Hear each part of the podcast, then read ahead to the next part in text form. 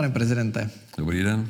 My jsme dneska se vybrali k tomu rozhovoru poněkud nezvyklé prostředí, Hrzánský palác, nezvyklé pro prezidenta. Já to beru tak, že ten rozhovor točíme v době, kdy něco končí, něco začíná, máme za sebou inauguraci.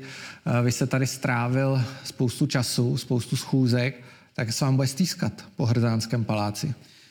Bude. Je to krásné místo na nádherném place tady nad Prahou. My jsme se dívali z terasy, z kanceláře, když jsme sem přišli poprvé s týmem a já jsem tak trochu zalitoval, že prezidentská kancelář nesídlí tady, protože je to opravdu moc hezký místo, ale samozřejmě je to úřadu vlády, takže se budeme postupně stěhovat na hrad. Základní otázka. Kdy? Protože vy jste říkal už před, při té kampani, že uh, si ten hrad chcete nechat trošku zkontrolovat, trošku připravit, uh, což je něco, co určitě zabere nějaký čas. Mluvil jste o tom hradu s určitou rezervou, tak kdy se to stane? Do konce března. Do konce března budeme už všichni, všichni na, na místech, na značkách fungovat z hradu. Vy jste stavěli ten tým poměrně, pořád to ještě stavíte, spousta jmén je postupně oznámených, bylo postupně oznámených Jaroslav Zajíček, zkušený diplomat, řada dalších, Tomáš Lebeda, hlavně Jana Vohralíková, šéfka vaší kanceláře. Um, jak to hodnotíte? Protože já jsem s ní dělal rozhovor a bylo to velmi zajímavé. Ona říkala, že těch informací nemá moc, že od té předcházející administrativy v úvozovkách eh, toho moc nedostala. Co vás nejvíc překvapilo? No, hlavně mě překvapilo to, že vlastně to přechodné období není nijak popsáno, není nijak eh, eh, dáno, jak má proběhnout předání převzetí kanceláře. A vlastně pokud neexistuje hm, a priori dobrá vůle, tak vlastně zjistíte, že téměř nic nemůžete, protože v okamžiku, kdy jsou oznámeny výsledky voleb, tak eh, jste sice zvoleným prezidentem, ale nemáte kancelář, nemáte eh, rozpočet na činnost eh, a, a, a případně na část týmu, nemáte žádnou pravomoc, což na druhou stranu je v pořádku. A dokonce se mnozí podivují nad tím, že vyvíjíte jakoukoliv aktivitu, která směřuje k přípravě na plnohodnotný výkon funkce.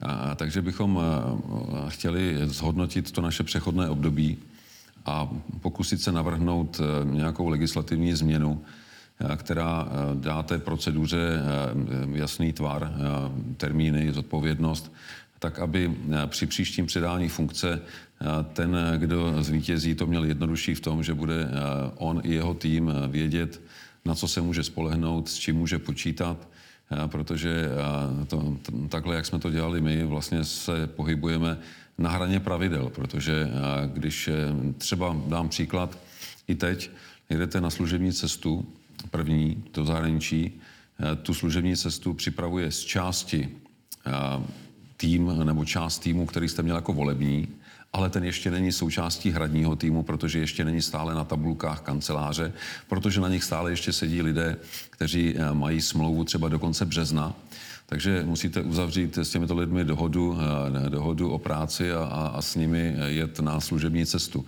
Vytváří to určité napětí a i proto si myslím, že bude dobré se na to podívat. Budete si moc ten tým vzít celý, protože to byla jedna z těch eh, klíčových otázek. Vy nevíte, kolik si můžete vzít lidí. A to já narážím i na ty debaty v parlamentu, kdy se hovořilo o rozpočtu kanceláři, ty kanceláře prezidentské, tak uh, ten rozpočet byl dlouho osekávaný. Samozřejmě mimo jiné kvůli tomu, že ty vztahy uh, s Milošem Zemanem nebyly úplně nejlepší, té vládnoucí reprezentace.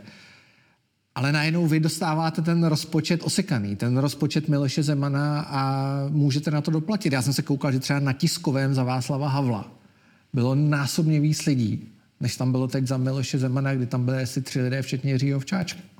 No, uh, přesně tak.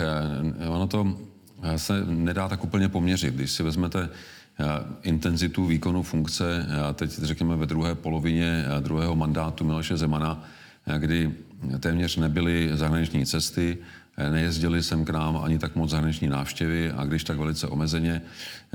Cesty po regionech už se taky nekonaly.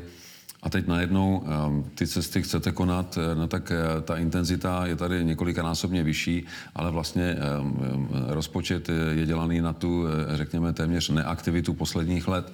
Takže my budeme hledat cesty, jak se do toho vejít. Druhá věc je také v tom, a to souvisí s těmi problémy, o kterých jsem mluvil s tím přechodným týmem, v rámci kanceláře jsou některá místa, která jsou jmenovaná, tady to jsou ta, která eh, si prezident jmenuje na základě eh, vlastní preference.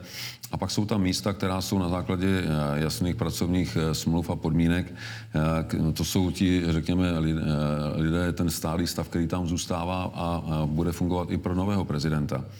A v rámci toho, eh, té kodifikace toho přechodného období by možná bylo dobré eh, říct, eh, že tedy v okamžiku, kdy je prezident zvolen, tak do svého přechodného týmu si může vzít, řekněme, třeba 10-11 lidí, což je ten asi odpovídající počet těch přímo jmenovaných funkcí.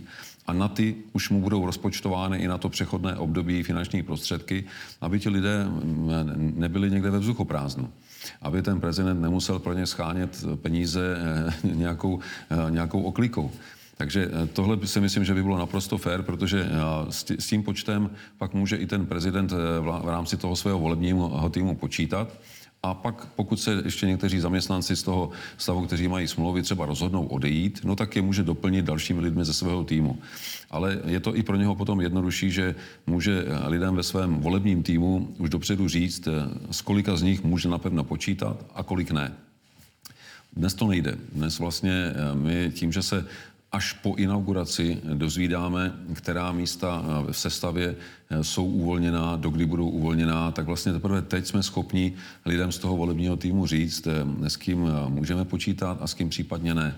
Vytváří to samozřejmě jisté napětí, nejistotu nejenom na straně toho volebního týmu, ale i na straně kanceláře a myslím, že tomu se dá opravdu předejít tím, že si to všechno promyslíme, nastavíme tak, aby to bylo jasné, transparentní. Eh, když přeskočím k inauguraci, tak obrovská akce, asi nemá moc smysl se u ní zastavovat, protože se nezdálo, že by tam byl nějaký zádrhel, klidně si o nějakém víte, tak ho řekněte. Ale mě tam zaujal jeden moment ve Vladislavském sále, jeden z těch momentů.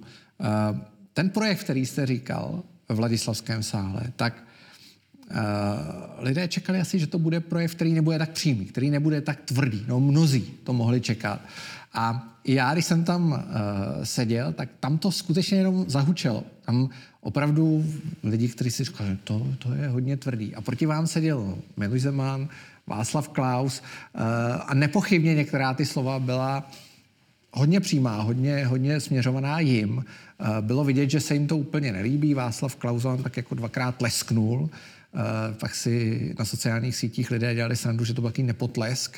Ale jak, jak jste to cítil? Mě vlastně zajímá ta emoce, kterou jste v tu chvíli měl a mluvil jste s nimi o tom pak, nebo vůbec jste se nestřetli? Ne, ne, ne, já jsem nemluvil ani jedním z nich eh, po inauguraci nebo po tom projevu a eh, mně se nezdál ten projev být eh, tvrdý, mně se zdál být realistický, pravdivý, protože já, já myslím, že by asi měly být věci pojmenovávány pravými jmény. Pokud eh, je budeme neustále balit eh, do nějaké přílišné korektnosti, eh, tak nebudou mít ten efekt. Já jsem rozhodně necílil na to, abych někoho se dotknul nebo dokonce, abych ho urazil. Nic takového tam určitě nezaznělo. Ale pokud jsem měl pocit, že některé věci nebyly dobře, no tak jsem je tam takhle, takhle naformuloval. Myslím si, že za nic z toho, co v tom projevu bylo, já se necítím potřebu omlouvat. Já jsem to nemyslel, spíš, to jako spíš, ta, spíš ta emoce mě zajímala, co, co vy jste v tu chvíli cítil, nebo s jakou, s jakou emocí jste to psal, protože hovořilo se konec chaosu, pravda zvítězila a tak dále. Což nejsou obecně nějak silná slova, ale bylo zjevné, komu jsou směřované. No tak eh, ta pravda zvítězila byla směřovaná k průběhu kampaně. Že jo? Když, myslím, že eh, asi všichni z nás, kdo kampaň sledovali, tak jsme mohli vidět, eh, jak často docházelo k překrucování faktů a někdy i k zjevným nepravdám v průběhu kampaně. Takže myslím, že tady hm, to bylo celkem jasně směřované. No a pokud je k hodnocení toho období, minimálně těch posledních deseti let Miloše Zemana a někdy se také uvádí 20 let, tak tam skutečně je hodně kritiky, která zaznívá a mnoho lidí to zvolení vnímalo jako jistý předěl. A já samozřejmě se budu snažit o to, aby to byl předěl, protože to chci dělat jinak.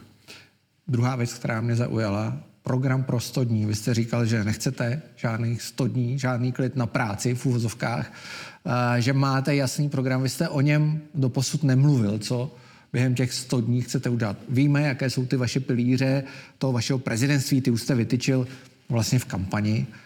Chcete se jich dál držet, to, to nám je jasné, ale těch 100 dní, je to eh, ani ne tak eh, nějaký detailní výpis z plánu eh, na příštích 100 dní, ale je to spíše po tematických oblastech. To znamená, co chci v těch 100 dnech realisticky udělat, pokud jde třeba o zahraniční politiku, pokud jde o vnitřní politiku, pokud jde o nastavení pravidel, řekněme, lepší politické kultury u nás doma, pokud jde o jmenovací proceduru ústavních soudců, protože to bude věc, která nás bude teď v nejbližší době čekat.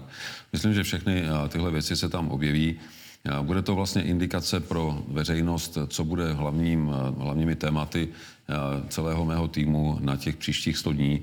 A po těch 100 dnech uděláme, uděláme takovou revizi stručnou, které řekneme, to, co jsme si na těch 100 dní naplánovali, co z toho jsme splnili a jak, a případně co se nepovedlo a proč. A dáme potom indikaci na další, další období. Ale je to především, především, bych řekl, vodítko pro veřejnost, s čím v těch následujících z těch dnech mohou ze strany prezidenta a kanceláře prezidenta počítat. Třetí moment z toho projevu, ten důraz na zdraví veřejných financí bylo vidět, že to bude jedna z těch priorit, nebo spíš váš tlak, vy tam toho mnoho udělat nemůžete, ale ten tlak na ozdravení veřejných financí byl zřetelný. Pokud jde o zdraví veřejných financí, tak eh, je to eh, téma, které eh, myslím si, už nesnese odkladu a není možné předstírat, že můžeme říkat lidem pouze dobré zprávy nebo ty, které se jim budou hezky poslouchat. Není opravdu teď prostor pro to, aby si jednotliví politici vytvářeli prostor eh, pro eh, kladné body od voličů, ale eh, je opravdu doba říct jasně, v jaké situaci jsme a jak ji musíme řešit. To, že se to mnoha lidem líbit nebude, to je naprosto jasná věc. Ale pokud to neuděláme, tak si možná získáme nějaký krátký ještě oddechový čas, ale pak to řešení bude ještě mnohem horší, protože ty problémy se prohlubují a budou se prohlubovat.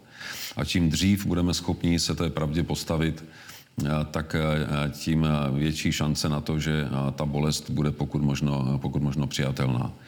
Ale je fér říct, že v posledních letech jsme opravdu žili na dluh a tak, jak jsou dnes veřejné finance nastaveny, včetně strukturálního deficitu, včetně výše inflace, včetně neschopnosti dlouhodobě udržet důchodový systém, nebo například údržba státního dluhu.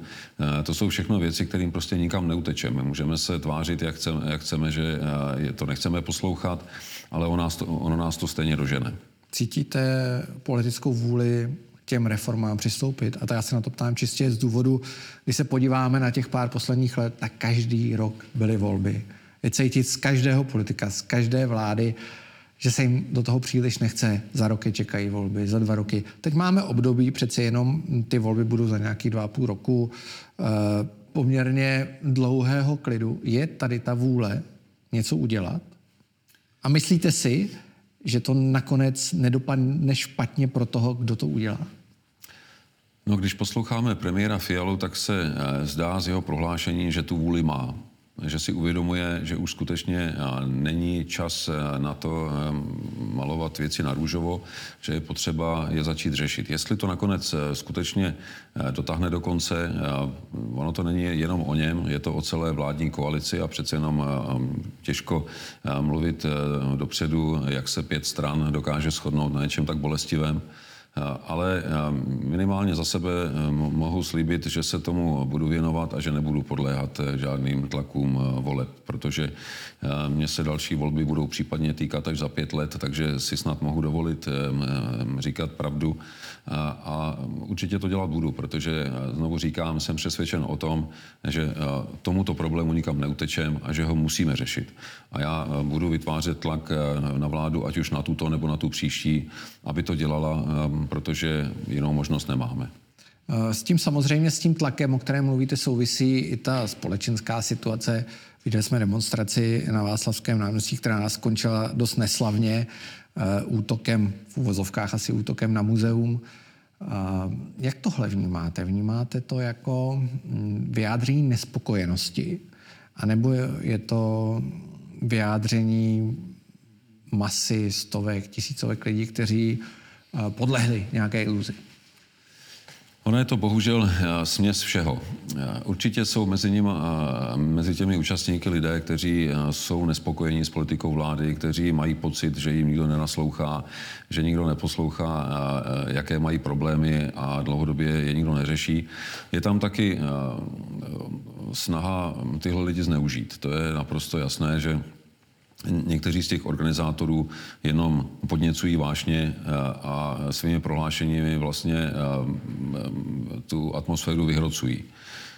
Eh, ti, kteří šli potom strhnout vlajku z budovy Národního muzea, tak to skutečně asi jsou lidé, se kterými nemá smysl moc komunikovat, protože ti nechtějí se o věcech bavit, nechtějí nic poslouchat, nechtějí být slyšeni, ale spíš chtějí vybít nějak svoji frustraci. S těmi ostatními, kteří nemají chuť jenom ničit, ale mají chuť věci řešit, tak s těmi asi má smysl mluvit. A myslím si, že tady je chyba i na straně vlády, která nedokáže i přes deklarované úsilí s lidmi komunikovat tak, aby to bylo pro ně srozumitelné. Tady určitě prostor je, ale bude to také chtít být razantnější vůči organizátorům těch akcí, protože oni se eh, neustále schovávají za svobodu slova, eh, svobodu projevu, ale dost často ta jejich prohlášení jsou už za hranou podněcování k násilí, podněcování k destrukci systému a tady by asi mělo být jasno, co je ještě přijatelné a co už není. Pokud někdo přímo vyzývá k tomu, že nebudou-li naplněny a poměrně ultimativně vyzývá požadavky eh, jedné eh, téměř neviditelné strany eh, a pokud to nebude splněno, takže hrozí blokádou vládních budov, no tak to už si myslím není jenom svoboda vyjádření, vyjádření názoru. A musíme eh, být eh, velice opatrní, protože když tomu necháme volný prostor, eh, tak se nám může stát, že ty počty porostou, stejně tak jako poroste radikálnost těch mluvčích a také potom reakce toho davu, který se tam shromáždí, protože víme, že dav se chová úplně jinak než jednotlivci.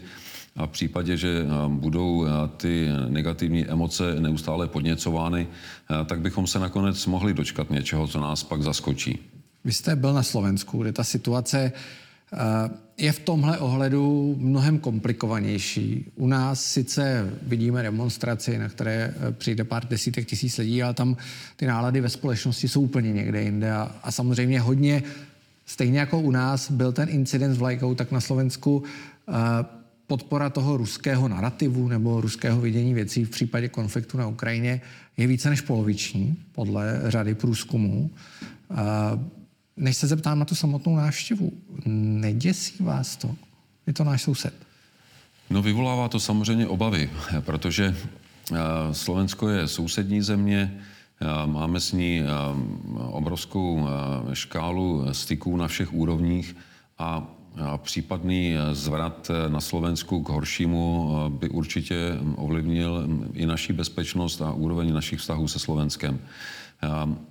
Bude záležet na tom, jak se s tím nejenom slovenská veřejnost, ale slovenské politické strany dokáží vypořádat, ale také, abychom je my v tom úplně nenechali. Že by asi bylo dobré, abychom si v rámci dobrých zvyklostí a nevměšování do vnitřních věcí pomohli eh, i třeba zdůrazňováním toho, kde je reálné riziko a nebezpečí případně dali si trošku práci se zdůrazňováním společných hodnot a také možností řešení, které nejsou v tom, že se přikloníme na stranu Ruska. To si myslím, že bychom mohli pro sebe navzájem udělat. Včera jsem poslouchal Lubomíra za Orálka, který říkal, že uh, byste navrhoval společné cesty se Zuzanou Čaputovou, že byste jezdili do zahraničí. On říkal, pozor, neměli bychom se nechat zatahovat do těch vnitřních sporů, protože samozřejmě role Zuzany Čaputové ve slovenské politice není vůbec jednoduchá momentálně. Ona má vládu bez důvěry, uh, trošku lavíruje, jestli má odvolat, nemá odvolat, čeká, co se stane. No, já myslím, že nelavíruje. Ona eh, i včera specifikovala jasně podmínky, které eh, by jí vedly k tomu, aby eh, se rozhodla pro jmenování úřednické vlády. Ale ten nápad společných cest nebyl ani tak směřován nějakým upevňováním společné zahraničně politické orientace, jako spíš jenom vyjádřením toho, že jsme sousedi, kteří mají asi nejbližší vztahy ze všech našich sousedních zemí. A také tím, že jezdíme na společná jednání a pak nedává moc smyslu, abychom třeba cestovali každý vládním letadlem, když můžeme cestovat jedním.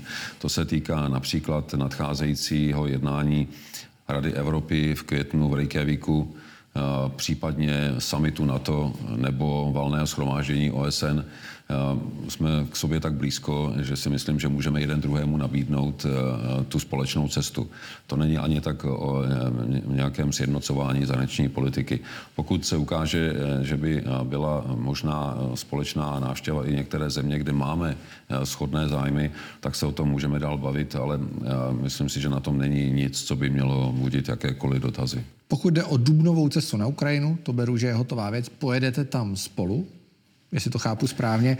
Vy jste o tom mluvil už, bavili jsme se shodou okolností v našem starším rozhovoru, eh, kdy jste říkal o tom, že byste to chtěli, že byste chtěli se Zuzanou Čaputovou do Kyjeva. Zeptám se přímo na Ukrajinu, ať už tam pojedete eh, se slovenskou prezidentskou či nikoliv.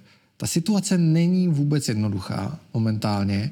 A teď, samozřejmě situace na frontě je komplikovaná dlouhodobě. Eh, Bachmut, Rusové ne, minimálně v tom jednom místě tlačí. Uvidíme, jestli přijde ukrajinská protiofenzíva, ale nemáte pocit, že trošku vadne ta podpora západu? A teď se nebavím jenom o Evropě, ale třeba i o Spojených státech. V těch posledních dnech, jak se blížíme k americkým volbám, tak když si poslechnete vyjádření těch jednotlivých, a teď demokratických i republikánských politiků, není to vždycky uh, tak, že pro ně je Ukrajina priorita. Nebojíte se toho?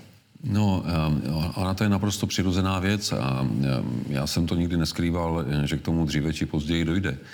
Nakonec už mnohokrát jsem se vyjádřil v tom smyslu, že eh, vidím jako kritický tento rok, protože eh, tento rok eh, je víceméně oknem, ve kterém by mělo dojít k nějakému řešení. Jedna i druhá strana se postupně vyčerpává, stejně tak, jako se vyčerpává vůle zemí dosud podporujících Ukrajinu v té podpoře vytrvat. Vy jste řekl, ve Spojených státech eh, budou prezidentské volby samozřejmě eh, a celkem logicky pozornost se obrátí eh, buď k vnitřním tématům, anebo k tomu zásadnímu geopolitickému tématu, které v Americe rezonuje, to znamená vztah Spojené státy Čína. A hm, Evropa a válka na Ukrajině hm, pro ně bude jistě určitou přítěží, které se budou snažit vyhnout, aby si zbytečně nedělali problémy na domácí politické scéně. A e, v okamžiku, kdy oslábne americká podpora, tak se dá očekávat, e, že e, oslábne i u některých evropských zemí. Takže opravdu v tomto roce je v našem zájmu, pokud jsme dlouhodobě cítili, že je v našem zájmu podporovat Ukrajinu a já jsem přesvědčen, že ano, tak poskytnout Ukrajině všechno proto, aby v tomto roce k tomu zlomu mohlo dojít. A ten zlom bude, já bych to řekl možná příliš brutálně, ale bude na to jedna šance, protože pokud e, se jedné nebo druhé straně a já samozřejmě bych byl mnohem radši, aby to byla Ukrajina, aby se jí provedla, povedla protiofenziva, pak by mohla dosáhnout svých cílů, ale pokud se žádná velká protiofenziva v tomto roce nepovede, pak velmi pravděpodobně pro ní už nebude energie a dostatek podpory. Takže myslím, že toho jsou si všichni vědomi a je dobré být realisty a nezůstávat jenom v nadějích a v očekáváních, ale vyhodnocovat situaci takovou, jaká je a jaká pravděpodobně bude. Co vás čeká dál? Teď se, a teď, teď se zeptám, uh, odvolám se na váš, jeden z, na, váš, na váš jeden z posledních rozhovorů, uh, kdy jste v podcastu Keci a politika řekl, že těch pět let je až dost. Uh, já, když jsem to slyšel, tak jsem málem v vozovkách naboural, protože jsem to nikdy od vás neslyšel, ale bavili jsme se o tom před natáčením a pochopil jsem, že to myslíte vážně vlastně. No, ono to takhle vyplývá především z toho, Eh, jak eh, vnímám eh, tu pozici prezidenta. Já ji skutečně nevnímám jako prestižní místo, které člověka zavede na pěkná místa a umožní mu, aby se s ním zacházelo jako s privilegovanou osobou. Já ji vnímám jako službu, a, která je plná práce. A mm, odpovídá tomu i těch prvních pár dní, kdy jsem se vlastně připravoval na inauguraci a teď po inauguraci a pokud eh, si představím, že s podobnou intenzitou, která eh, možná, až se to stabilizuje, bude trochu nižší, ale přece jenom bude to stále intenzivní činnost, tak eh, pokud bude trvat pět let, tak je to skutečně na jednoho člověka až až. Ale já tím dopředu nechci říkat, že to bude pět let, protože nechci nabízet nikomu, eh, nikomu už dopředu výhodu. Ale každopádně jsem připraven tu práci dělat plnohodnotně a uvidíme, jak na tom budu, dejme tomu, za čtyři roky. Samozřejmě hodně se mluví o tom, kde budete bydlet. Slyšeli jsme, že nakonec přeci jenom to možná bude Lumbeho vila. Eh, vy jste se tam byli podívat? Pochopil jsem z těch novinových článků, že se vám tam úplně nelíbilo. Tak Co mě, se tam dělo vlastně? Mně se, to, mně se to moc líbí, musím říct. Já Ten barák je krásný, ale my je, jsme nebyli s vámi vevnitř. Takhle, takže... je na krásném místě, celý to prostředí kolem, je, je, je tam klid, je to samozřejmě z hlediska bezpečnosti úplně, úplně optimálně zajištěno. Bohužel, bohužel eh, vnitřní výbava eh, třeba černým lesklým nábytkem, tmavě vymalované stěny, je opravdu trochu depresivní. Já nevím, eh, možná se tam Ivana Zemanová cítila dobře, ale, ale moje žena teda se tam moc dobře necítila a já samozřejmě se cítím dobře tam, kde se ona cítí dobře. Takže jestli se nám podaří, a myslím si, že by to nemělo být nic tak náročného, tento nábytek, který tam je, využít někde jinde a dát tam nábytek, který bude světlejší, případně to vymalovat tak, aby to působilo trochu veseleji, tak si myslím, že to je krásné místo k přebývání, alespoň přes pracovní dny, kdy je dobře, abych byl blízko a nemusel dojíždět. Ale víkendy, pokud to situace umožní, tak bychom samozřejmě rádi trávili ve svém, protože nechceme úplně zpřetrhat všechny vazby k dosavadnímu životu. Co motorka? No, eh, motorka Nic. k tomu dosavadnímu životu patří a eh, já jsem moc rád, že už jsme eh, dospěli k jistému sladění pozic s ochrankou. Takže můžete jezdit, chcete říct. Takže už hledáme cesty, cesty jak, jak i, i tu motorku sem tam vytáhnout. Mně se vždycky líbí, když se vám podaří skloubit několik věcí dohromady.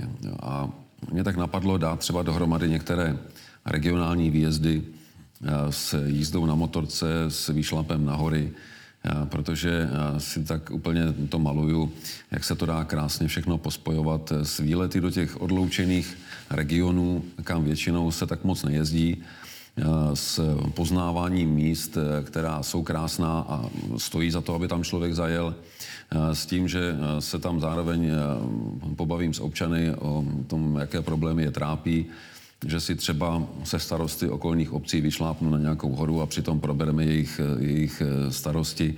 Myslím si, že když se to takhle hezky pospojuje, tak eh, to bude eh, příjemné s užitečným. Ochranka už to tady pochopila. Ochranka to pochopila a je s tím naprosto stotožněna. Dobře, tak to je velká změna pozice od té doby, kdy jsme se naposledy bavili spolu, kdy jste říkal, že to úplně nevypadá. Tak zjevně se ledy pohnuli. Poslední dotaz. Eh, otevření hradu. Teď během inaugurace eh, samozřejmě lidé mohli přijít i na to Tedeum. Eh, Věděli jsme, když se ta brána gigantů otevřela, že ten dojem z toho hradu je hned úplně jiný, ale pořád, pořád tam ta policie zůstává. Tak už jste zahájil kroky? Kroky jsem samozřejmě zahájil, mluvil jsem o tom nejenom s ministrem vnitra, ale i s policejním prezidentem. A Možná jste zaznamenali prohlášení ministra vnitra v uplynulých dnech. Připravuje se nové hodnocení bezpečnostní situace, které se dělá periodicky jednou za půl roku. Teď eh, to eh, nadcházející bude na přelomu března dubna, což eh, je za pár týdnů a velmi pravděpodobně to hodnocení dá základ k tomu, abychom některá z těch existujících opatření mohli snížit nebo úplně zrušit. Takže v nadcházejícím období uvidíme, kolik z těch zábran zmizí. Já jsem přesvědčen o tom, že v některých případech mohou zmizet úplně, některá mohou být nahrazena technickými prostředky, a v závislosti na dlouhodobém projektu technického zabezpečení hradu, který podle toho, co jsem měl zatím možnost eh, zjistit, tak už několik let se trápí eh, s vypořádáváním připomínek, tak já bych se na to chtěl podívat zblízka znovu a dát tomu trochu nový impuls, aby ten projekt byl eh, dotažen do konce, protože s použitím eh, moderních technických prostředků se opravdu eh, řada těch kontrol, které tam teď jsou, dá nahradit tak, že nebudou vůbec rušivé. Lidé si jich možná ani nevšimnou a přesto bude zajištěna bezpečnost. Já vám moc krát děkuji za rozhovor a vidíme se zase za měsíc. Já vám také děkuji. štěstí.